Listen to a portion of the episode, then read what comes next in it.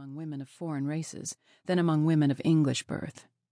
She was unquestionably a handsome person, with the one serious drawback of her ghastly complexion, and with the less noticeable defect of a total want of tenderness in the expression of her eyes. Apart from his first emotion of surprise, the feeling she produced in the doctor may be described as an overpowering feeling of professional curiosity. The case might prove to be something entirely new in his professional experience. It looks like it, he thought, and it's worth waiting for. She perceived that she had produced a strong impression of some kind upon him, and dropped her hold on his arm. You have comforted many miserable women in your time, she said. Comfort one more today. Without waiting to be answered, she led the way back into the room. The doctor followed her and closed the door. He placed her in the patient's chair opposite the windows. Even in London, the sun, on that summer afternoon, was dazzlingly bright. The radiant light flowed in on her. Her eyes met it unflinchingly, with the steely steadiness of the eyes of an eagle. The smooth pallor of her unwrinkled skin looked more fearfully white than ever. For the first time, for many a long year past, the doctor felt his pulse quicken its beat in the presence of a patient. Having possessed herself of his attention, she appeared, strangely enough, to have nothing to say to him. A curious apathy seemed to have taken possession of this resolute woman. Forced to speak first, the doctor merely inquired, in the conventional phrase, what he could do for her. The sound of his voice seemed to rouse her. Still looking straight at the light, she said abruptly, I have a painful question to ask. What is it? Her eyes traveled slowly from the window to the doctor's face. Without the slightest outward appearance of agitation, she put the painful question in these extraordinary words I want to know, if you please, whether I am in danger of going mad. Some men might have been amused, and some might have been alarmed. Dr. Wybrow was only conscious of a sense of disappointment. Was this the rare case that he had anticipated, judging rashly by appearances?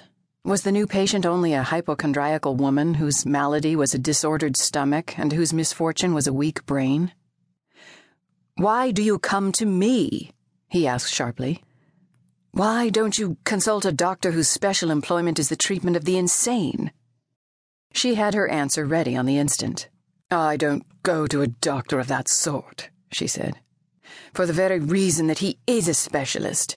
He has the fatal habit of judging everybody by lines and rules of his own laying down.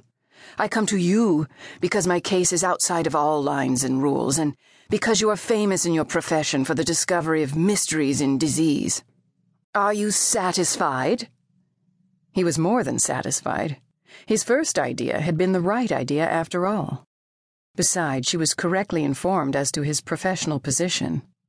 The capacity which had raised him to fame and fortune was his capacity, unrivaled among his brethren, for the discovery of remote disease. I am at your disposal, he answered. Let me try if I can find out what is the matter with you. He put his medical questions. They were promptly and plainly answered, and they led to no other conclusion than that the strange lady was, mentally and physically, in excellent health. Not satisfied with questions, he carefully examined the great organs of life. Neither his hand nor his stethoscope could discover anything that was amiss. With the admirable patience and devotion to his art, which had distinguished him from the time when he was a student, he still subjected her to one test after another. The result was always the same. Not only was there no tendency to brain disease, there was not even a perceptible derangement of the nervous system. I can find nothing the matter with you, he said. I can't even account for the extraordinary pallor of your complexion. You completely puzzle me. The pallor of my complexion is nothing, she answered a little impatiently. In my early life, I had a narrow escape from death by poisoning. I have never had a complexion since, and my skin is so delicate I cannot paint without producing a hideous rash. But that is of no importance. I wanted your opinion given positively. I believed in you, and you have disappointed me. Her head dropped on her breast. And so it ends, she said to herself bitterly. The doctor